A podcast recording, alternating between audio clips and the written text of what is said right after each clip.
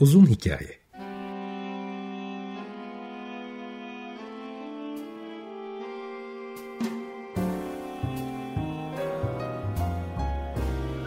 Sinir bilim, psikoloji, felsefe ve müzik.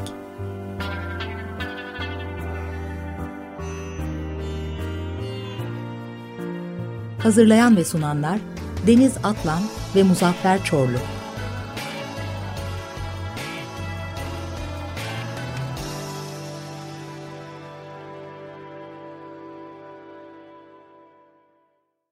95.0 Açık Radyo'dan, Açık Radyo.com.tr ve onun uzun hikayesinden herkese selamlar. Bugün bambaşka bir konuda e, bir konuğum var. Çünkü niye bambaşka dedim?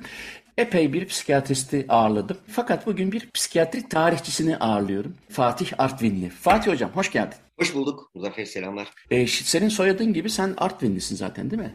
Evet, evet. Artvin'de. Evet. Şey, Orta Çağ isimleri gibi hani Thomas Aquinas, Akineli, işte Thomas gibi Artvinli Fatih aynı zamanda ismin olmuş. Yani evet, bir tarihçiye arada... yakışır bir isim Fatih Artvinli. Artık orta çağlardan kalma bir e, kelime tabii, bu. Tabii tabii. Gitmedim ama arkadaşlarım var ve de belgesellerde ya da e, işte YouTube'da falan görüyorum. En merak ettiğim, gitmek istediğim yerlerden birisi. Hemen şöyle başlayalım. Şimdi benim tabii dervişin fikri neyse zikri odur gibi. Senin kitabını gördüğün zaman Topkapı Birhanesi gibi önce okudum. Hemen sonra düzeltip Toptaşı bimarhanesi olduğunu öğrenince ben de o bimarhane lafını orada gördüm. Halbuki benim de geçmişim tabii psikoloji, psikoloji okuduğum için ama ben hiç duymamıştım onu.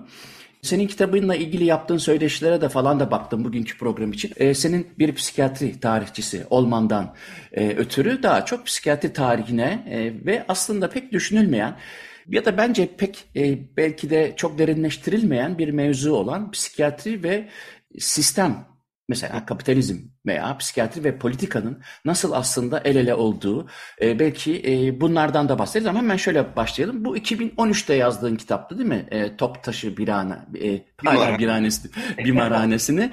aslında hani o kitabın e, benim dikkatimi çeken tarafı delilik, siyaset ve toplumdu. Ben hemen tabii Erasmus'lara gittim falan ne oluyor ne ediyor derken bugün bütün soruları sana soracağım. Hakikaten ikinci baskı falan yap, yapmıştır herhalde 10 yıl önce olduğuna göre. Evet, e, üçüncü baskıyı daha yeni harika. yaptım. Harika. E, harika. 10 yıl sonra, evet. Şimdi şöyle başlayalım. Bu kitaba da geçeriz. Bu kitap zaten bu kitapta da e, bayağı bir özet de yapıyorsun tarihin tarihiyle ilgili. Şimdi psikiyatrinin psikiyatri olması bile çok yeni değil mi? 19. yüzyılda verilen bir isim ama antikitede de hem Hint hem e, Mısır hem Yunan e, antik dünyasında da aslında ruhsal hastalıklara ya da akıl hastalıkları ya da o zamanki adlarıyla belki delilik, çılgınlıklara bir takım yaklaşımlar oluyordu. Bunu Hipokrat'tan da biliyoruz ya da bir sürü e, o dönemin astrofizikçi ya da işte matematikçilerinin aynı zamanda tıp insanları olmasından ötürü bir takım uygulamalar var. Fakat Dediğim gibi psikiyatri dendiğinde 19. yüzyıla kadar gelmemiz gerektiğine işaret ederek çok kısaca biz bir 19. yüzyıla kadar getirelim mi? Mesela antik e, dünyada neler oldu? Tahmin ediyorum bir İslam dünyasının altın çağı olan e, dönemde de önemli e, yenilikler ve uygulamalar var değil mi? İbn Sina ile belki. Ondan sonra da orta çağa geliyoruz. Hümanist döneme kadar kısaca yapalım ki ondan sonra asıl psikiyatri kelimenin de doldurulmasından sonra belki o zaman tarihine politikasına geçeriz. Ee, harika. Çok kısaca şöyle diyebiliriz. Biraz önce bahsettiğim gibi tabii ki on binlerce yıl öncesinde e, yani insanlığın, e, uygarlığın başlangıcından itibaren e, ilk tespitimiz şu olabilir. İnsan var olduğu dönemden itibaren şüphesiz onun ızdırabını gidermeye yönelik herhangi bir başka insanın da e, bir tür istersek buna şifacı diyelim, şaman diyelim, e, doktor diyelim veya herhangi içimizden birisi bir örgütleme modeli içerisinde birileri içimizden çıkıp insanlığın uzun yürüyüşü boyunca bir diğerinin ızdırabına fiziksel ya da ruhsal fark etmez bir şekilde çare olmaya çalışıyordu. Şimdi bu en eski arkeolojik e, buluntulardan daha çok psikoşirurjiyi veya bugün belki e, artık kullanmıyoruz ama bir e, doğrudan tedaviyi ele verecek olan bir araçsallık olarak e, bu trepanasyonları biliyoruz. Yani beynin tası içerisinde sirküler daire şeklinde bir delik açıp kafatası iskeletlerinde pek çok farklı coğrafyada da bulunan bir kanıt bu. Bunu daha çok tabii ki hani ruhların kaçışına izin vermek veya içerisinde insanın girdiği bir şeytanı çıkartmak amacıyla bu doğrudan fiziksel bir müdahale. Bunun dışında bütün Hipokrat'a kadar gelen dönem her türden ruh sağlığı ile ilgili problemleri insanın içindeki başka bir iç ile açıklıyordu. O iç ise dışarıdan ele geçirilmiş, poses edilmiş. Bu bir tanrısal, şeytansal, iyilik, kötülük veya başka bir yerden gelip insanlığı teslim alan bir hastalık gibi düşünülüyordu. Örneğin epilepsi de öyle düşünülüyordu. Ta ki Hipokrat epilepsinin de diğer hastalıklar gibi esasında kutsal değil. İnsanın içerisinde başlayıp insanın içerisinde biten bir bedensel hastalık olduğunu söyleyene kadar mesela. Hı Ama tabii tedavide Hint'te, Çin'de, Mısır'da veya Antik Yunan'da veya Anadolu'da üç aşağı beş yukarı çok özetle insanın içerisindeki fiziksel hastalıklarda bir denge söz konusuydu. Dört tane sıvıyı veya dört tane humoru, humoral patoloji dediğimiz bunların bir arada dengede durması bizim sağlığımızı belirliyordu. Bu dengenin bozulması ise sağlığımızı kaybedip hasta olmamıza yol açıyordu.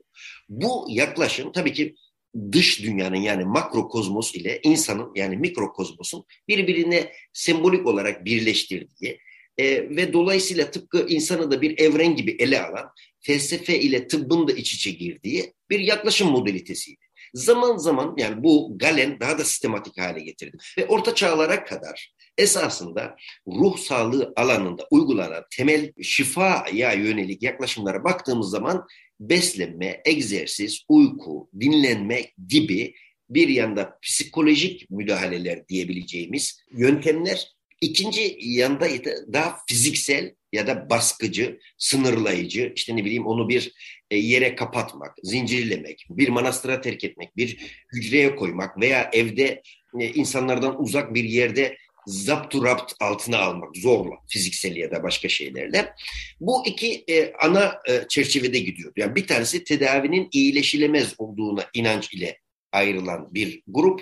Bir de insanların e, bir şekliyle ruh sağlığı açısından özellikle psikotik durumlarda söyledikleri sözleri kutsal saymak, o kişilerin özel insan olduklarına inanmak veya söylediklerinden korkmak, umutlanmak, e, saygı duymak, kutsal zannetmek yani deli velidir e, deyiminde veya e, delilik ile velilik arasındaki ince çizgi anlamında da bir tür öte dünyalardan başka gerçekliklerden bize sözler söyleyen insanlar olarak da daha kutsandığı veya daha özel yaklaşıldığı durumlar söz konusu. Hemen Orta Çağ'ın hani bu bildiğimiz Katolisizmin yükselişiyle beraber hani orada sadece kadınların cadı olarak ilan edilmesi değil bir cadı avlarının da ötesinde hani ruhunu şeytanın teslim aldığı insanların yargılanması, mahkemelere çıkması, ölümle, işkenceyle, zulümle karşılaşmalarını da geride bıraktıktan sonra geç orta çağdan itibaren yavaş yavaş şu ortaya çıkıyor. Aydınlanma döneminde insanlar ya evet insanın insan olmayan hayvanlardan farkı bir akla sahip olmaları, bir rasyoneliteye sahip olmaları. Dolayısıyla aklını yitirmiş olan kişi eşittir hayvan. Yani insan olmayan hayvan ile insanı eşitliyorlardı. Yani batı dikotomisinde bir insanın aklının olması demek hayvan artı akıl eşittir insan modelini oluşturuyordu. Ama akıl devreden çıktığı zaman dolayısıyla o hayvan gibi muamele görebilir. Dolayısıyla ruhu hiç acı duymaz çünkü öyle inanıyordu. Descartes bile inanıyordu. Hayvanlara zulmetmenin onlara bir e, acı vermediğini. Çünkü o çıkan seslerin mekanik sesler olduğu düşünülüyordu.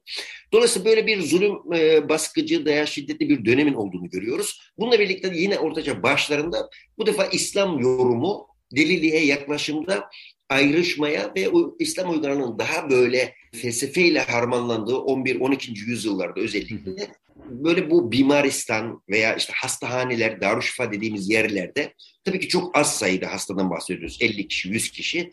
Onun etrafında bir hayırseverlik veya bir merhamet ile, şefkat ile, sevgiyle e, örülmeye çalışılan da başka türlü bir buna da kabaca biyolojik olmayan yani psikolojik bir müdahale diyelim. Ya yani onunla e, bu e, deliliğe yaklaşım yine kutsal sayarak ama onlara zulmetmeyerek en azından Batı Avrupa'daki gibi olmayan başka bir yaklaşım söz konusuydu. Ama Fransız devriminden sonra giderek bunlar bir tımarhanede tek başına olan sadece akıl hastalarının konulduğu büyük total kurumlar dediğimiz tımarhanelerin hızla ortaya çıkmaya başladığı yüzyılda bu sadece bu hastalık türleriyle ilgilenen yeni bir hekim modeli ortaya çıktı. Yeni olan buydu aslında. Yani bir sorunun etrafında örgütlenmiş o sorunu çözmeye yönelik ruh sağlığı alanında veya ruhsal hastalıklarla ilgilenen özel bir hekim grubunun ortaya çıkışı psikiyatrinin de modern anlamda ortaya çıkışıyla eş zamanlı oluyor. Bunu da daha çok e, biz e, hani Philip Pinel gibi hani böyle Paris'teki Salpatrier ve Bicetre'deki akıl hastaları zincirlerini çözen bir başlangıç miti gibi orayı da kabul edebiliriz veya 1800'lerden itibaren hemen hemen Avrupa'da tüm ülkelerde Osmanlı'da dahil biz nasıl tımarhaneleri modernleştiririz? Nasıl daha insani, humanitarian bir hümanist bir yaklaşım sergileyebiliriz? Ki bu tartışmalar aynı zamanda hapishaneler için de geçerli, Darül ve başka kurumlar için de geçerli. Şimdi dolayısıyla aslında çok kısaca sen 19. yüzyıla getirmiş oldun. Fakat tabii doğru mudur bilmiyorum. Benim hep hissettiğim şey var. Çok öteden beri kabaca ikiye bölündüğü için akıl sağlığıyla ilgili yani mesela bir tarafta çılgınlık, madness ya da işte folly diye adlandırılan bir durum var. Öte yanda daha depresif, e, melankolik. Hatta senin programa çalışırken fark ettim onu da. İlk mesela kapsamlı mental hastalıklarla ilgili kitap 1621'de işte o meşhur e, Robert Burton yazmış ve adı da The Anatomy of Melancholy.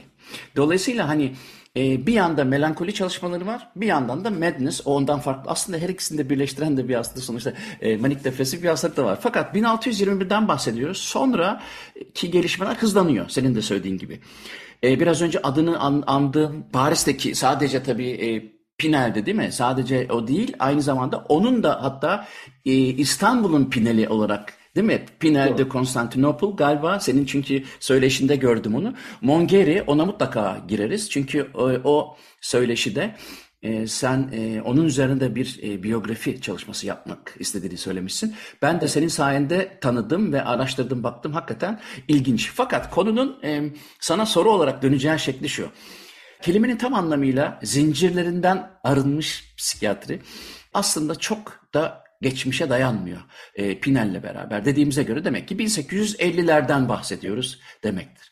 Peki e, ama 10, 11. 12. yüzyıldaki İslam coğrafyasındaki o merhamet ve şefkat kelimelerini psikiyatriyle buluşturan akımdan sonra bu kadar uzun süre geçmesi neden gerekti? İnsan e, psikiyatrinin insanları zincirlerinden arındırması. Mesela ben e, Amadeus filmini çok ilk çıktığından beri çok seyretmiş. Bir sürü kişinin de seyrettiğini biliyorum. O film bile aslında Prag'da çekilmişti. Fakat e, Prag'da bir asaylumda yani bimarhanede e, başlar ve orada da boynundan, ayaklarından zincirlerle kapatılmış e, akıl hastalarını görürüz.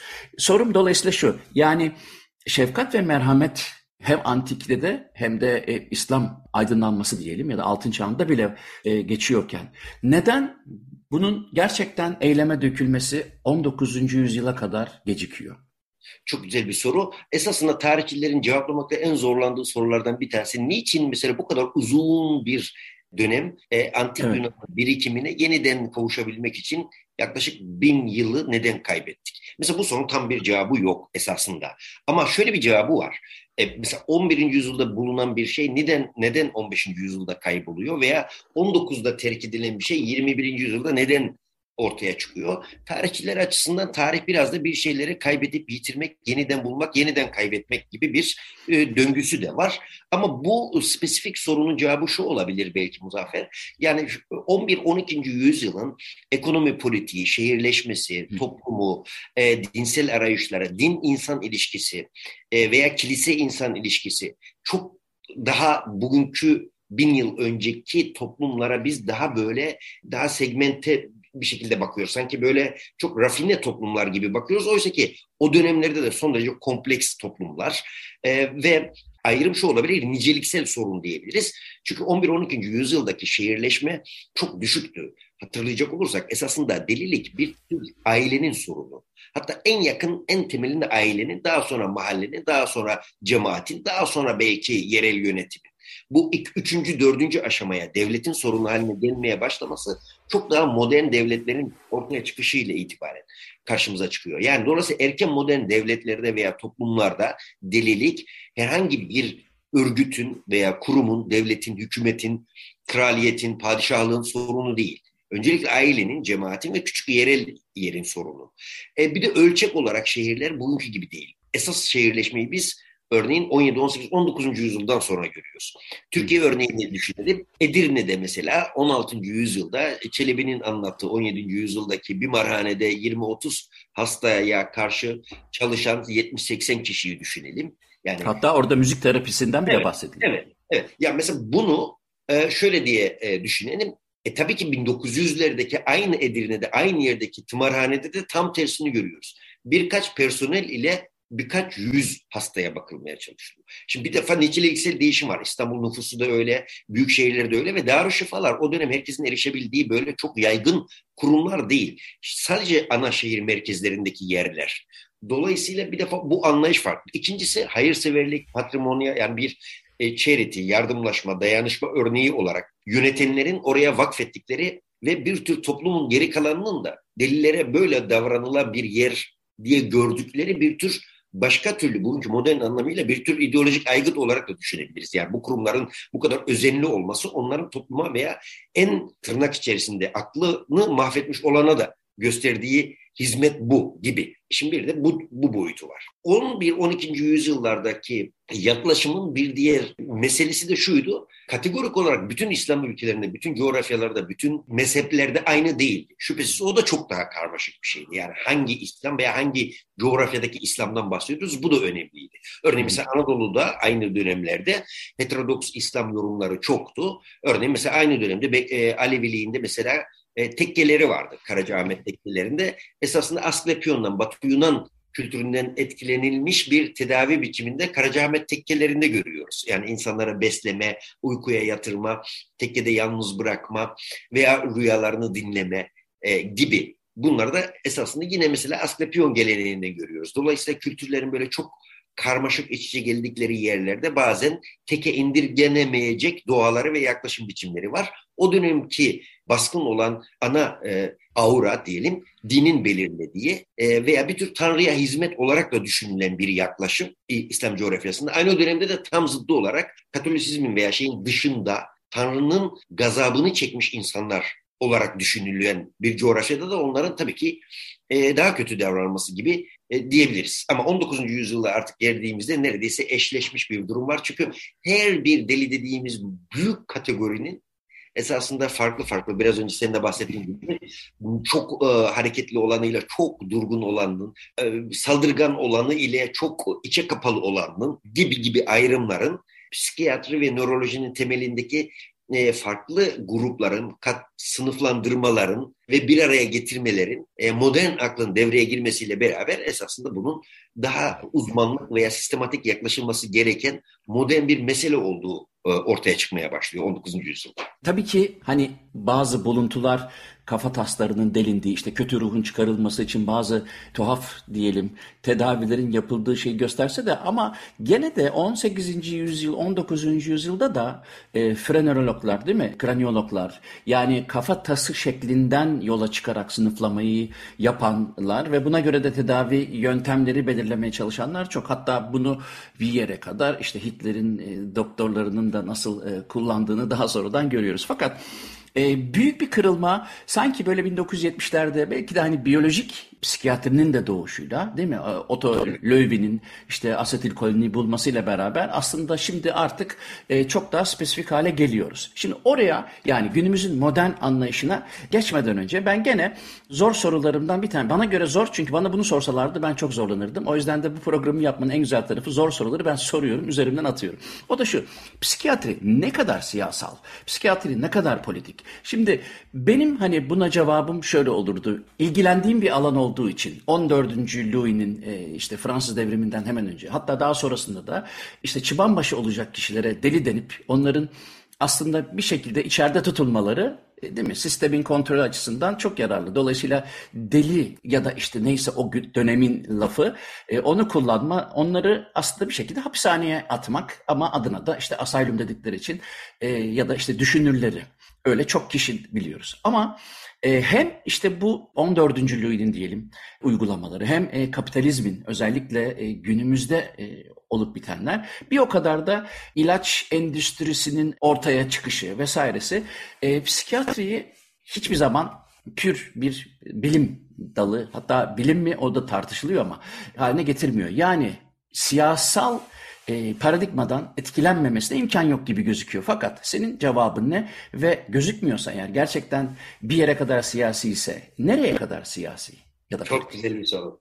Ee, bir yere kadar siyasi ise nereye kadar siyasi? Çok güzel bir soru. Şöyle diyelim dinleyiciler için en azından şey diye algılamayalım diye diyorum. Buradaki siyaset büyük harfli bir siyaset. Yani hani gündelik genel geçer bir e, politik bir tercihler yapılardan bahsetmiyoruz. Gündelik hayatın içerisindeki siyasetten baktığımız zaman şüphesiz ki insan var olduğu tarihsel veya e, coğrafi, kültürel konumunun içerisinde algılanıyor. Normalliğidir, anormalliğidir, davranışları da takdir edilen geleneğidir, dışlanan davranışlarda. Bir defa bu anlamıyla bir defa kültürel olduğunu e, koyabiliriz. Ruhsal sorunların. Bununla ilgilenen transkültürel psikiyatri var. Yani dünyanın her yerinde Brezilya'daki bir e, psikoz ile Diyarbakır'daki bir e, psikoz aynı mı? Veya e, halüsinasyonlar, işitsel dünyalar aynı mı? Bütün bunların hepsinin evrimleştiğini de görüyoruz. Kimse artık kliniklerde at kişnemesiyle gelmiyor horoz sesiyle gelmiyor. Ama işte ne bileyim dijital seslerle veya uyarıcılarla, bildirimlerle, takiplerle geliyor. Ya bir defa yapının kendisi kültürel olarak e, tıpkı dünyadaki pek çok şey gibi evrimleşiyor. Hastalıkların kendisi de bu anlamıyla ruhsal alandakiler de dönüşüp geliyor. İkincisi ise bütün bu dönüşümler siyasette, politikada ve dünyanın genelindeki insanların yönetimselliği de değiştiği için hiç şüphesiz psikiyatride bu siyasal, politik, tarihsel atmosferin bir ürünü ve bununla çok iç içe ancak anlaşılabilir bir olgu.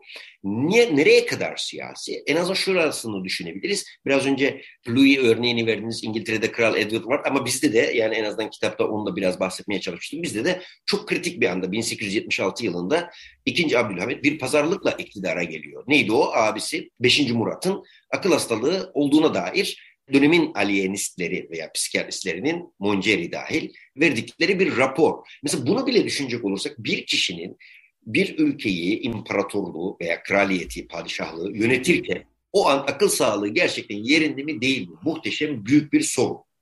E şimdi değil dendiği zaman e, o halde saf dışı kalıyor.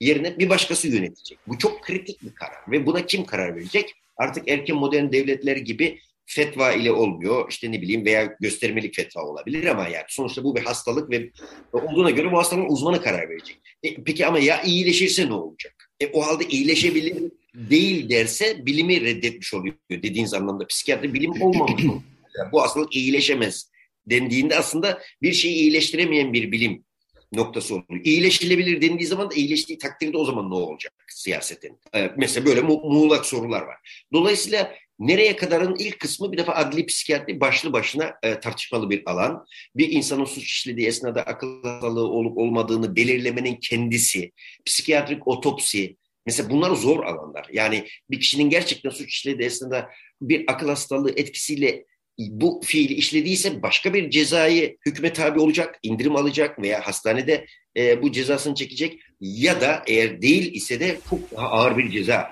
e, ile karşılaşacak. Burada da yine meşhur deyim ile hani Masar Osman'ın e, Menderes için söylediği söylenilir yani. Hani sizin bana deli demenizin bir önemi yok ama benim size deli demem daha önemli.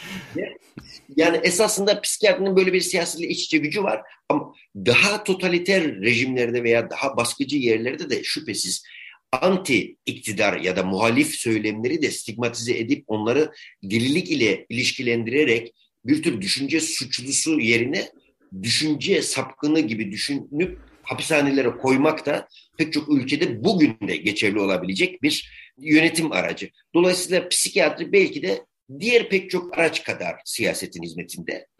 Yani ekonomi gibi belki veya bir başka e, alan gibi.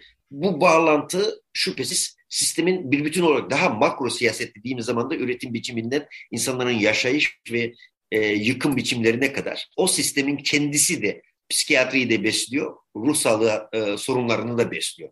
Bu, bu da bir başka ilişki biçimi diyebilirim.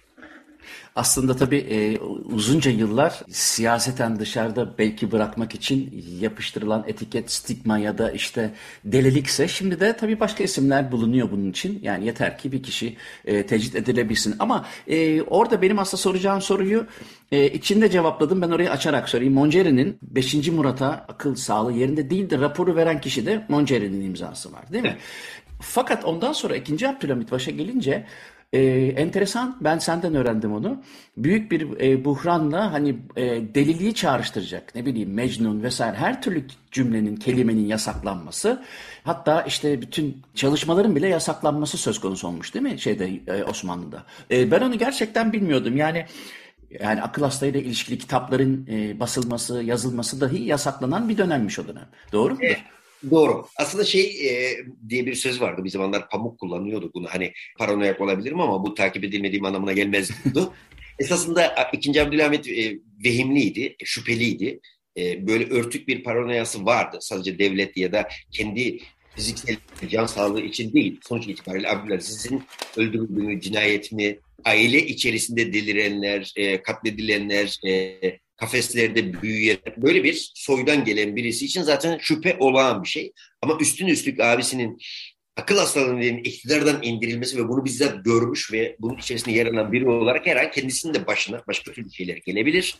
Ama en önemlisi de abisi yeniden iyileşirse kendi yerine gelebilir. Dolayısıyla bu vesvese, vehim, paranoya, şüphe, örtük ya da açık tabii ki onun kişiliğini çok belirleyen bir olay bu. Ve o, onun yönetimini de iyi kötü belirlediğini düşünüyoruz. Yasak konusunda da şu anlamıyla söylemiştim takip edilmediği anlamına gelmez. E çünkü biraz da tabii ki muhalefet 5. Murat meselesini gündemde olabildiğince tutmaya çalıştı. Çırağan Sarayı'nda ömrünün sonuna kadar son derece 20-25 yıla yakın besteleri yaptı, yaşadı. Herhangi bir bir psikotik hasta gibi görülmedi. Dolayısıyla muhalefet içinde 5. Murat e, simgeydi. Hatta Murat demenin kendisi de yasaklıydı. O yüzden Mirat e, denirdi. Ayna yani e, Murat yerine Mirat. Gazete basında yıldız gibi bazı kelimeler e, Mecnun ya da deli kelimesi de bu anlamıyla bir siyasi göndermeydi. Yani 5. Murat'ı yeniden getirebiliriz diye. Nihayetinde fiziksel olarak Ali Suavi'de gerçekten getirmeye çalışan darbe girişimi de oldu fiziksel olarak. Gerçekten 5. Murat'ı alıp yeniden tahta koymak. E, dolayısıyla o bir tür parola veya bir tür e, korku iklimi. Yani akıl hastaları hakkında konuşmak, onların e, iyileşebilir olduğunu ya da işte ne bileyim bunun örneklerinin bu olduğunu falan konuşmanın veya böyle bir ana bilim dalının yani en azından daha geç e, oluşmaya başlamasını da bununla ilişkilendirebiliriz. Yani yüksek sesle 2. Abdülhamit'in korkusunu daha artıracak veya vehmini daha deşecek bu türden söylemlerin e, gazete, yayın ve e, toplantı ortamlarında e, sansürlemiş veya otosansürlenmiş olmasını bununla çok rahatlıkla açıklayabiliriz. İstersen e, Fatih şöyle yapalım. Madem imparatorlardan, krallardan, padişahlardan bahsettik. E, meşhur 16. Louis'nin bestecisi olarak da bilinen Jean-Baptiste Lully'den Le Roi Dans'dan bölümler dinleyelim e, kısaca. E, hem de e, biraz soluklanmış oluruz. Sonra işin biraz da ekonomi politiğine bakacağız.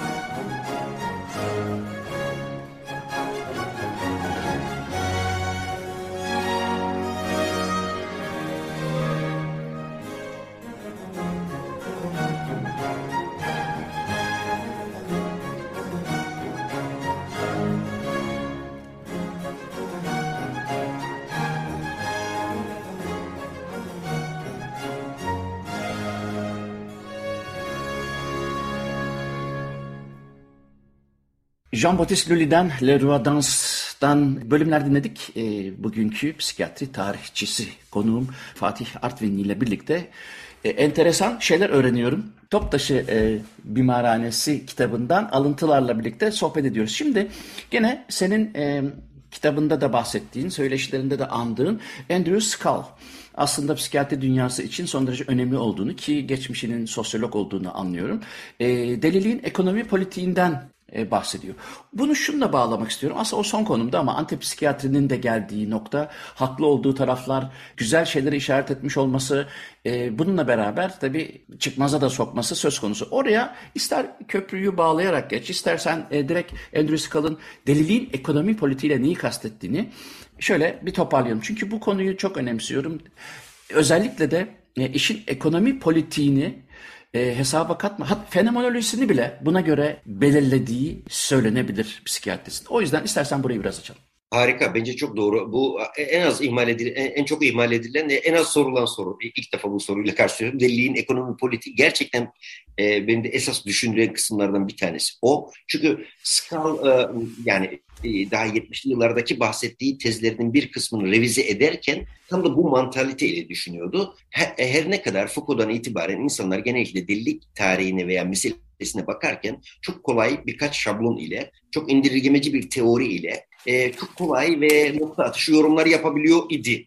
Ama daha sonra arşivler açıldıkça, eskilere ve farklı ülke deneyimlerine bakıldıkça, meselenin ne kadar karmaşık olduğunu, sadece burjuvazinin kendini rahat hissetmek üzere delilere, e, bilgilere tıkamadığını, çok daha farklı bir e, rıza üretim biçimi olduğunu, ailelerin de bilerek isteyerek terk etmek istediği akıl hastalarını getirip oraya koyarak da memnun olduklarını veya yerel yöneticilerin de bunları e, bir şekilde asayiş sorunu olmaktan çıkarttığı için e, böyle bir kurumların çoğalmasına onay verdi. Yoksullar içerisinde de daha bakım alamayan, karnı doyuramayan, e, bakamayacakları kişileri bırakabilecekleri kurumlar olması. Dolayısıyla hem kurumların kendisine çekmesi, bir yandan da toplumun artık delileri itelemesi. Böyle karmaşık bir doğanın içerisinde bir de ekonomi politiğini iyice anlamak gerekiyor ki Scala'nın o dönemler için söylediği şeylerin bir kısmı bugün için yine güncel yayınlarında da yine bahsediyor kitaplarında. Bugün sadece İstanbul'a baksak bile yeterli. Düşünebiliyor musun? 20 milyona dayanmış dev bir ülke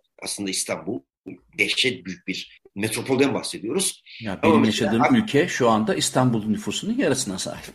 Ülkenin tamamı değil mi? Evet yarısı. Tabii, tabii. E düşün ya böyle bir e, birkaç Avrupa e, ülkesi kadar nüfusu bulunan bir şehirde insanların ruh sağlığı konusunda bir market oluştuğunu rahatlıkla söyleyebiliriz. Bu bir market bildiğimiz bir tür ruh sağlığı marketi. Bunun içerisine isterseniz mindfulness'ları koyun, yogaları, meditasyonları, psikiyatrları, aile diziminden, aile dizimine her şeye veya televizyon dizilerini de dahil edebiliriz. Dehşet büyük bir marketten bahsede, bahsedebiliyor. Bunun ismi gerçekten bir pazar. Ama bunun 19. 18. yüzyıldaki örneği şuydu. Özel kurumlar vardı, devlet kurumları vardı ve bunlar arasında böyle bir döner kapı sistemi gibi yani imkanı olanlar özel kurumlardan istifade edebiliyordu. Başka türlü bir e, ruh sağlığı müdahalesi görüyordu. Diğerleri yoksullar ise başka türlü bir bakım veya muhafaza ile karşılaşıyorlar idi. Dolayısıyla bu İngiltere'de, Fransa'da olan sistem İstanbul'da da şöyle düşünebiliriz. Mesela 1850'lerdeki sistem 3 aşağı 5 yukarı İstanbul'da kurumsal bazda devam ediyor Muzaffer. Mesela şunu düşünelim. Bakırköy Toptaşı'nın devamı. Toptaşı Süleymaniye'nin devamı. Bugün mesela devam eden yerlere bakalım. Bakırköy. Onun içerisine çıkmıştı. Hani mesela Erenköy, Surpirgiç, Lape, e, Balıklı e, ve bunlardan ibaret bir e, sahneyi düşünün. O 9. yüzyılda da bu böyleydi. Yani yine varlıklı veya özel e, durumu olan birileri mesela Lape'de ağırlanırken e, diğerleri başka bir yerde. Yani bu dilin kendisinde de ekonomi politik var. Örneğin mesela Bakırköy'e yatan hastalar için hasta denilirken aynı hasta aynı psikiyatriyle Nişantaşı'nda görüşeceği zaman ismi danışan oluyor. Ee, yani böyle bir sınıfsal tarafını e, her zaman görmemiz gerekiyor ve bugün de deliliğin ekonomi politiğine baktığımız zaman bunun içerisinde biraz önce bahsettiğim e, psikofarmakolojik endüstrinin müdahalesini de ekleyebiliriz ki dehşetli bir durumdan bahsediyoruz. 1952 ilk antipsikotik antidepresanların icadı Fransa'da 1952 yani şunun şurasında 70. yıl ama 70 yılda o kadar değişti ki artık neredeyse hastayı ya da hastalığı değil doğrudan hangi ilaç seçeneği diye düşünülmeye başlandı. Çünkü sonuç odaklı bir e, endüstriye doğru gidiyor. Özetle antipsikiyatrinin belki de en ciddi eleştirilerinin bir tanesi siyasi yönü ile ilgiliydi. Yani insanın hür düşüncesini delilik altında ve onu bir tür e, hapseden, aslında hapishaneler eşittir tımarhaneler gibiydi. O sistemi eleştirirken bu kurumların kalkması savunulurken tıpkı dünyadaki pek çok alandaki gibi neoliberal gelişmelerle beraber artık o kurumların kendisine de değil, bizzat kişiyi kendi bulunduğu yerde ekonomik sistemi içerisinde ve sınıfsallığına göre herkese uygun yeni bir pazar icat edildi diyelim. Ya yani bu pazarın içerisinde sadece psikotik e, bireyler değil, herkes yer alabilir. Yani hatta risk tıbbı ile beraber hemen herkes başlangıcı denilebilir. Örneğin mesela biraz önce ifade etmiştim Barton döneminde melankoli dendiği zaman gerçekten bir melankoliden bahsediyoruz. Ama bugün biz depresyon başlangıcı veya yaz başlangıcı yani herhangi bir şeyin başlangıcı da bir e, diagnoz, tanı, teşhis olabiliyor. Dolayısıyla o, o gruba iyice daraldı tanımlar e, bu anlamıyla. Dolayısıyla her bir gruba yönelik de ayrı ayrı endüstri e, ilaç önerebiliyor. Bu da yine bir ekonomi politiği daha genel anlamıyla e, yorumlayacak olursak ülkelerin de içinde bulundukları imkanlara, yapılara, kurumlara, insan beşeri gücüne göre e, hareket ettikleri yer oluyor. Örneğin Türkiye'de bir cumhuriyeti vatandaşı olarak birinin işte yılda 30 saat bir ücretsiz terapi alma hakkı yok. İstanbul'da birisi bunu ancak parasıyla alabilir veya e, ücreti karşılığında ve kendi maddi imkanlarına göre gidip ancak bunları sağlayabilir, temin edebilir. E, geri kalan durumda da dolayısıyla biyolojik psikiyatrinin ilaca dayalı psikiyatrinin yükselişi yine biraz önce bahsettiğim gibi o içinde bulunan toplumun, topluluğun veya ülkenin ekonomi politiğiyle de çok yakından değil. Türkiye'de de dolayısıyla İstanbul gibi bir şehirde 20 milyon nüfusa tabii ki 2000 psikiyatrist veya 5000 psikoloğun e, başa çıkabileceği bir konu değil. Yani sadece insanların o büyük bir şehrin ruh sağlığı sorununu çözmek için ruh sağlığı ordusu dediğimiz ordular yetiştirsek de buna yetişemeyeceğimizi biliyoruz. Çünkü mesele ruh sağlığı çalışanların sayısının aşırı yükselmesinde değil, mesele aslında ruh sağlığı sorunların aşırı yükselmesinde. Şimdi aslında e, cevabının bir parçasında vardı o ama sanıyorum Franco Bazalya'dan e, bahsediyoruz. Onun hani hapishane mi, e, hastane mi ayrımında. E, ama çıkışına bakarsak hani biraz önce 14. Louis'den e, bahsettik. Sadece o da değil. E, özellikle Fransız devriminden sonra Avrupa'nın bir sürü yerinde ama daha önce de, de buralarda da 5. Charles baştayken e, aslında hem bir yanıyla iktidara ters düşecek kişilerin kontrol altına alınması, bir yanıyla da şiddet eğilimi gösterebiliyorsa, suç işleme olasılığı varsa dolayısıyla da içeri tırnak içinde değil, tırn, kelimenin tam anlamıyla içeri alınıyordu. Dolayısıyla belki o Bazalya, Franco Bazalya da o yüzden en azından 1970'lere 80'lere kadar hastanelerin, tımarhanelerin yani ıslah e, ehliyetinden çok onları tecrit etmeye yaradığını, e, buna yol açtığını söyleyerek belki de antipiyaz psikiyatrist bir argüman yaratıyordu. Fakat sen e, bunun artık pek de öyle olmadığını da düşünüyorsun. Benim o söyleşinden çıkarttığım şey oydu. Değil mi? Orayı da istersen açalım çünkü senin gene söylediğinden e, aklıma bir soru daha geldi. Bu ikisi ilintili diye bunu da sorayım. O da mesela pandemi bir e, halk sağlığı sorunu. Dolayısıyla çok ciddi e, bir politik önlem hatta işte yasalaşmış bir takım organizasyonlara ihtiyaç duyuyor. Fakat psikolojik psikiyatrik hastalıklar bir halk sağlığı sorunu gibi görülmediği gibi Türkiye'nin zaten bir ruh sağlığı e, yasası ya da işte şeyi de yok. İstersen bunun ikisini birleştirerek devam edelim. Şöyle diyebiliriz. Bir tanesi bunu e, yasayla da bağlayarak söyleyelim. Bazaglia'nın daha az bilinen bir özelliği demokratik psikiyatri kavramını kullanması. Bugün ha, evet. demokratik psikiyatri dediğimiz zaman çok oksimoron bir kelime gibi gelebilir. Yani psikiyatride demokrasi olabilir mi? Tıbbın her alanda olsa bile psikiyatride olabilir mi? Psikiyatrinin demokratikleşmesi ne demek? Demokratik psikiyatri nedir diye. Aslında çok basit. Demokrasiyi burada şöyle diye düşünebiliriz. Kişinin kendi ruh sağlığı hakkında kendi karar verebilecek yetkinlikte olan kişinin bunu vermesi. Örneğin zorunlu yatış. Gerçekten nasıl olacak? Biri işte e, Muzaffer e, Fatih'i götürüyor ve diyor ki ya ben gördüm işte böyle işte tanıklık bu hemen zorunlu yatışını yapabiliyor. Ve bunun önünde bir engel nasıl olunabilir? Monger'in de derdi oydu o zaman. Hani iki farklı hekim en azından karar versin. Bir kişinin çünkü özgürlüğü söz konusu. Gerçekten topluma e, davranışlarıyla veya potansiyel davranışlarıyla e, bir zarar verebilir mi? Ya da kendine bir zarar verebilir mi? İntihar ve benzeri gibi. Ama demokratik psikiyatriden e, e, Bazaglia'nın kastettiği şuydu. İnsanlar bir ruhsal e, hastalık durumunda bir araya geldiği zaman ruh sağlığı çalışanlarıyla bunun muhatabı olan kişiler arasında bu kadar sert bir hiyerarşi ve onlara gerçekten aklını kaybetmiş ve mutlaka otoriter bir şekilde baskı kurulup hegemonik bir yapı ile ruh sağlığına kavuşturulmasının kapalı bir kurumun içerisinde mümkün olmadığını görmüştür. Hapishaneler de biraz öyledir. İnsanlar ıslah etmek amacıyla kurulur aslında. Islah olanlarda da tekrar topluma iade edilme argümanı vardır bütün hapishanelerin. Oysa ki realitede insanları çok daha böyle hani daha öfkeye, daha o elden alınmış özgürlüğü çok daha farklı ruhsallığa da neden olabiliyor eğer gerçekten arzuladığınız bir hapishane değilse. Bazaglia'nın eleştirisi bu açıdan kurumların bütünüyle kapatılmasına yönelikti. Yani eski tip e, hapishane tipi tımarhanelerin kapatılması konusunda 1970'ler e, itibariyle İtalya'da haklı bir argümanı vardı. Çünkü bu insanlar toplumun içerisinde de küçük ruh sağlığı dispanserleri gibi birimler içerisinde de bugün Türkiye'deki toplum ruh sağlığı merkezleri gibi e, belli görüşmelerle ve ayaktan muayene ile e, toplumu entegre etmek, etmek esas mesele. Ama kapalı kurumlarda bunu yapamıyoruz. Dolayısıyla eski tip akıl hastanelerinin yıkılması argümanı bir yanıyla evet e, İtalya, Kuzeyli İtalya örneğinde doğruydu. Ling e, ise mesela bir başka yerde e, İngiltere'de de benzer bir argümanı söylüyordu. İçinde bir atom bombası taşıdığını söyleyen kız çocuğu mu daha tehlikelidir? Gerçekten kafamıza atom bombası atan bir siyasi mi daha tehlikelidir? E, dolayısıyla yani burada eğer tehlike sadece topluma yönelik bir kriter ise bunu tartışabiliyordu. Çünkü e, çoğu zaman insanların zannettiği gibi hastalar bu hastanelere geldiğinde esasında toplum korunmuş olmuyor. Belki de toplumun şiddetinden bu kırılgan insanlar hastanelere sığınıyor. Bu anlamıyla mesela melceği mecanen diyoruz asalyum. Sığınılan yer aslında. Hı hı. Niçin sığınıyoruz? Çünkü toplum e, onlara karşı çok daha öfkeli, çok daha özgürlüklerini ele alıcı, çok daha zulmedici bir şekilde davranıyor. Akıl hastalıkları sorunuyla olan kişiyi benimseyip kolayca içerisine entegre edip onlarla eşit şartlarda onlara bir yaşam hakkı sunulmuş olsa zaten böyle bir kurum meselesi otomatikmen devre dışı kalacak. İlaç kısmında ise şöyle büyük bir talihsizliği var e, ki bu en azından ders çıkarılan bir konu. E, bütünüyle akıl hastalıklarının işte Thomas Saz veya diğer bazı örneklerde olduğu gibi e, tamamen kültürel ve asla e, akıl hastalığı diye bir şey yoktur e, meselesi ve bunun sadece bir mit olduğunu, bunun hiçbir biyolojik nörokimyasal temelleri olmadığını artık pek fazla savunan yok.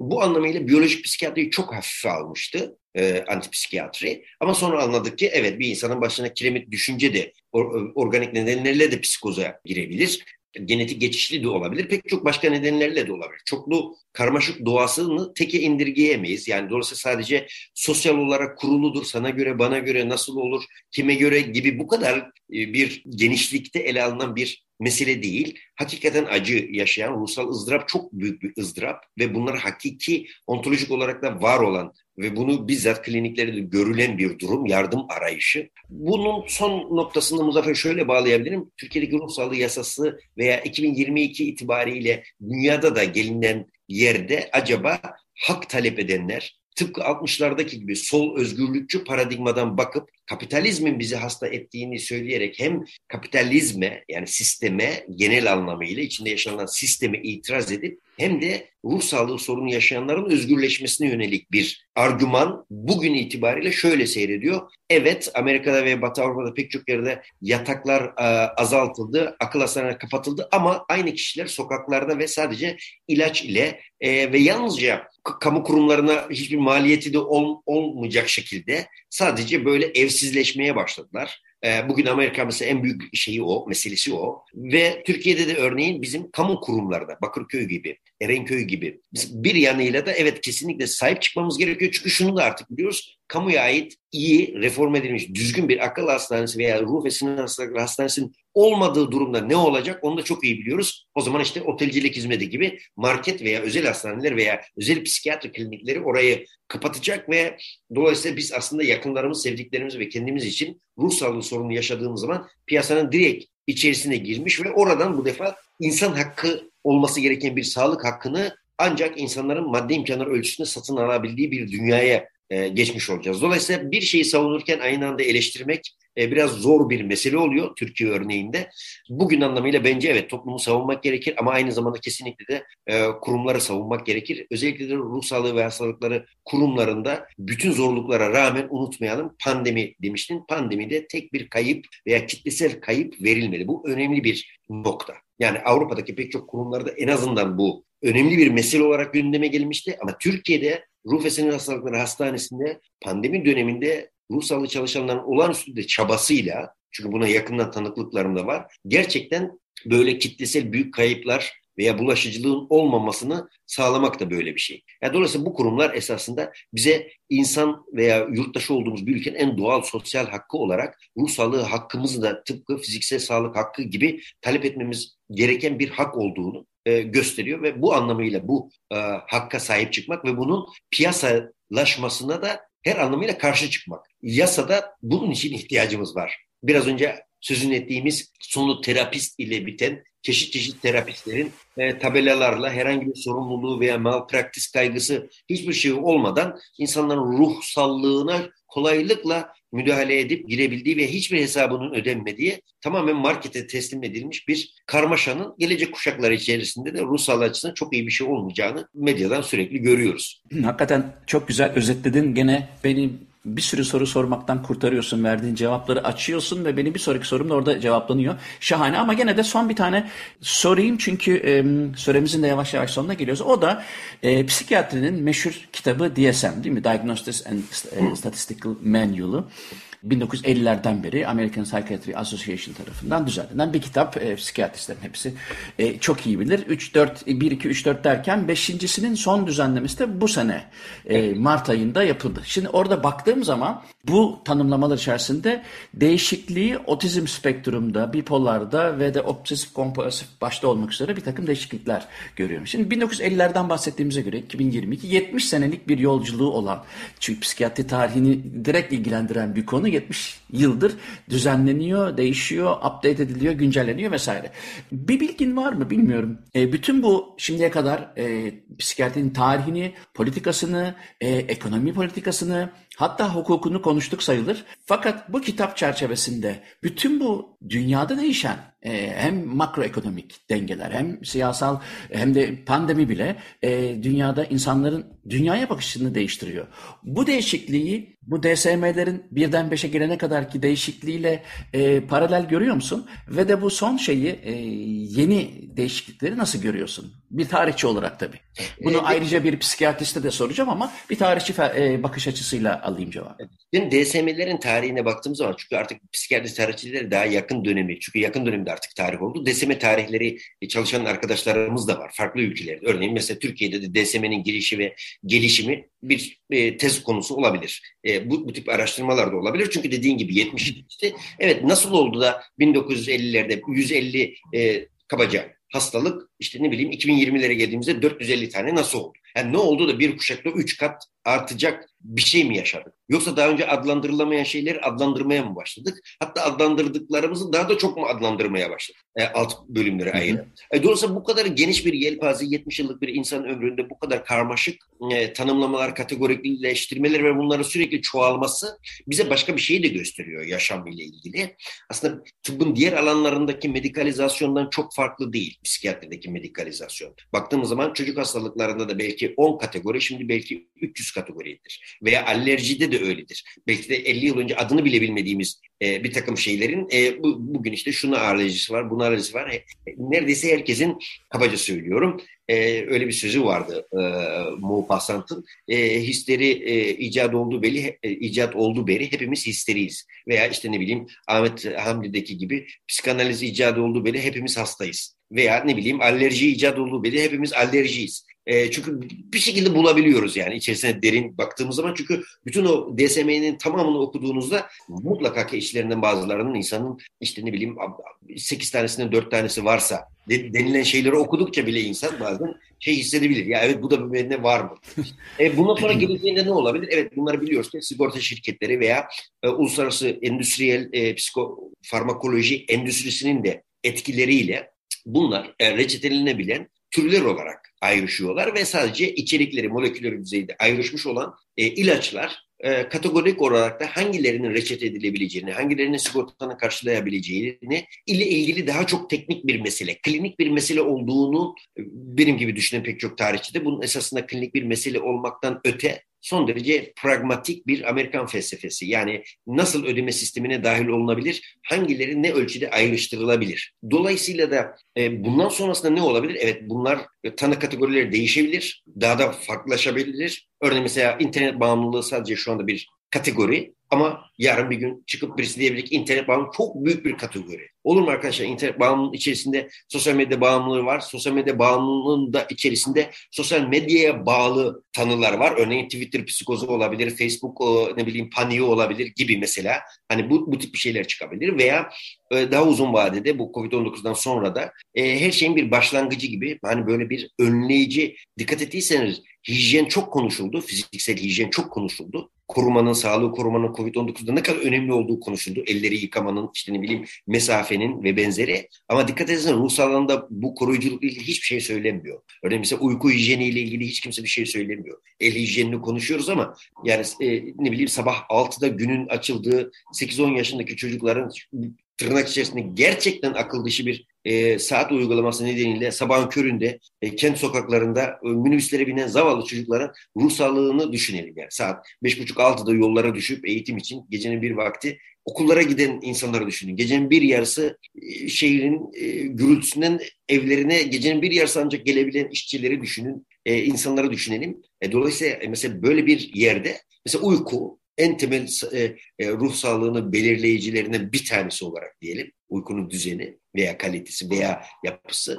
İşte mesela en basit maruziyet burada ortaya çıkıyor diyelim. Mesela bunların da bir hak olduğunu veya koruyucu bir şey olduğunu çalışma saatlerinden tutalım dinlenme saatlerine kadar. E, bütün bunları e, Covid-19'dan sonra ruh sağlığının politikaları anlamında gündemine biraz gelmeye başladı. Koruyucu ruh sağlığının ne kadar önemli olduğunu tersinden öğretmiş oldu. E bir de ani bir durumlarda insanların evlere kapandığı ve ortaklaşa bir e, yaşamından ayrıştığı durumlarda ne kadar kırılgan oldukları hemen ne kolayca uyku düzenleri, beslenme düzenlerinin, e, ruh sağlıklarının, birbirleri ilişkilerinin her şeyin karma karışık hale geldiğini gösteriyordu. Hatta insanların hatırlarsanız bir dönem hani kendi başına kalamama korkusu bir yana e, bir arada kalan ve birbirlerini çok seven insanların bile artık orada bir ilişkilerin tıkandığı ve birbirlerinin konuşabilecek, besleyebilecek bir sözlerinin ve en temel insani olan hani bir konuşarak anlaşan e, insan olmayan hayvanlardan farklı olarak düşünen, okuyan, sanat üreten insanların mesela aslında uygarlığın o kadar da o noktada olmadığını gördük. Birbirlerine çok muhtaç bir zavallı tür olduğunu da görmüş olduk. Ruhsal açıdan bu çok daha önemli. Yani dayanışmamız veya iyi şeylerin etrafında bir araya gelmek veya aramızdan kırılgan olanlara yardım etmek gibi daha altruistik, özgeci, e, daha böyle hani insanı insan yapan değerlere dair ruhsal değerleri, unuttuğumuz ruhsal değerleri hatırlatması açısından da bir başka boyut kattı. Ama bu maalesef henüz klinikte veya biraz önce bahsettiğimiz o DSM'nin ördüğü psikiyatri dünyasında henüz bunların karşılıkları yok. E, belki olumlu anlamıyla bir tek karşılık. Aynı zamanda da dünyanın en zor işi e, bir hekim ile hastanın veya bir psikolog ile danışanın bir araya gelebilmesi çok önemliydi fiziksel olarak yani yüz yüze olarak. Ama mesela bunların böyle uzaktan erişimle yapılmaya başlanması, e, toplumlar buna çok kolay adapte olmaya başlaması. Dolayısıyla da insanların da esasında işte yeni bir tür olarak uzaktan eskiden de tabii ki vardı önemli ölçüde ama bunun hızlanması da aynı mekanda bir arada olmadan farklı mekanlarda ve aynı zaman diliminde ruh sağlıklarını konuşabiliyor olmaları da bize ilerideki gelişmeleri yönelik de başka bir e, işaret fişeği gösteriyor. Bunun üzerine de düşünmemiz gerekiyor. Bir, birbirimizin e, ruh sağlığını demek ki aslında mutlaka da dört duvar arasında ve yüz yüze veya bir divana uzanarak ve mutlaka çok ortodoks kurallarla, çerçevelerle çizilmiş yapının kendisinin de tarihsel olduğunu belki görmeye başlayacağız. Belki de bizzat bunun için e, bir İstanbul için diyelim bir buçuk saat gidip e, 45 dakikalık terapi için tekrar bir buçuk saat dönmek gibi bir şey belki de tarihsel olarak başka bir e, dönem gibi düşünebileceğiz. Yani bunlar sadece içinde bulunduğumuz dönem itibariyle böyle daha serbest düşünce aklımıza gelen pek çok dönüşümün tıptaki gibi psikiyatride benim bence daha fazlasıyla bir dönüşüm, evrimleşme veya belki de daha radikal düşünüşler e, bu dönemde ortaya çıkabilir diye tahmin ediyorum. İstersen bu şekilde de bitirelim bugün. Her zaman olduğu gibi birikmiş sorularım var. Ee, biraz özleşelim. Birkaç ay sonra tekrar o özel spesifik konulara gireriz. Çünkü bugünkü programımız e, burada sona erdi. Fatih e, Artvinli psikiyatri e, tarihçisi hakikaten çok e, lezzetli bilgiler verdi. E, kendisini tanıdığım için de çok e, mutluyum. Çünkü e, sadece söyleşisinden bile e, o kadar çok şey öğrendim ki şimdi de e, bu programla beraber e, bir başka bakacağım psikiyatriye. Ee, çok teşekkürler Fatih katıldığın için. Çok teşekkür ederim davet ettiğin için Muzaffer. Bana ulaşmak için Muzaffer Coğlu Gmail adresine ya da Deniz Atlam Gmail adresine yazabilirsiniz. Programın tekrarını Açık Radyo Spotify'a koyacak. Ben de YouTube kanalıma görüntülü olarak koyacağım. Haftaya görüşürüz. Hepinize günaydın.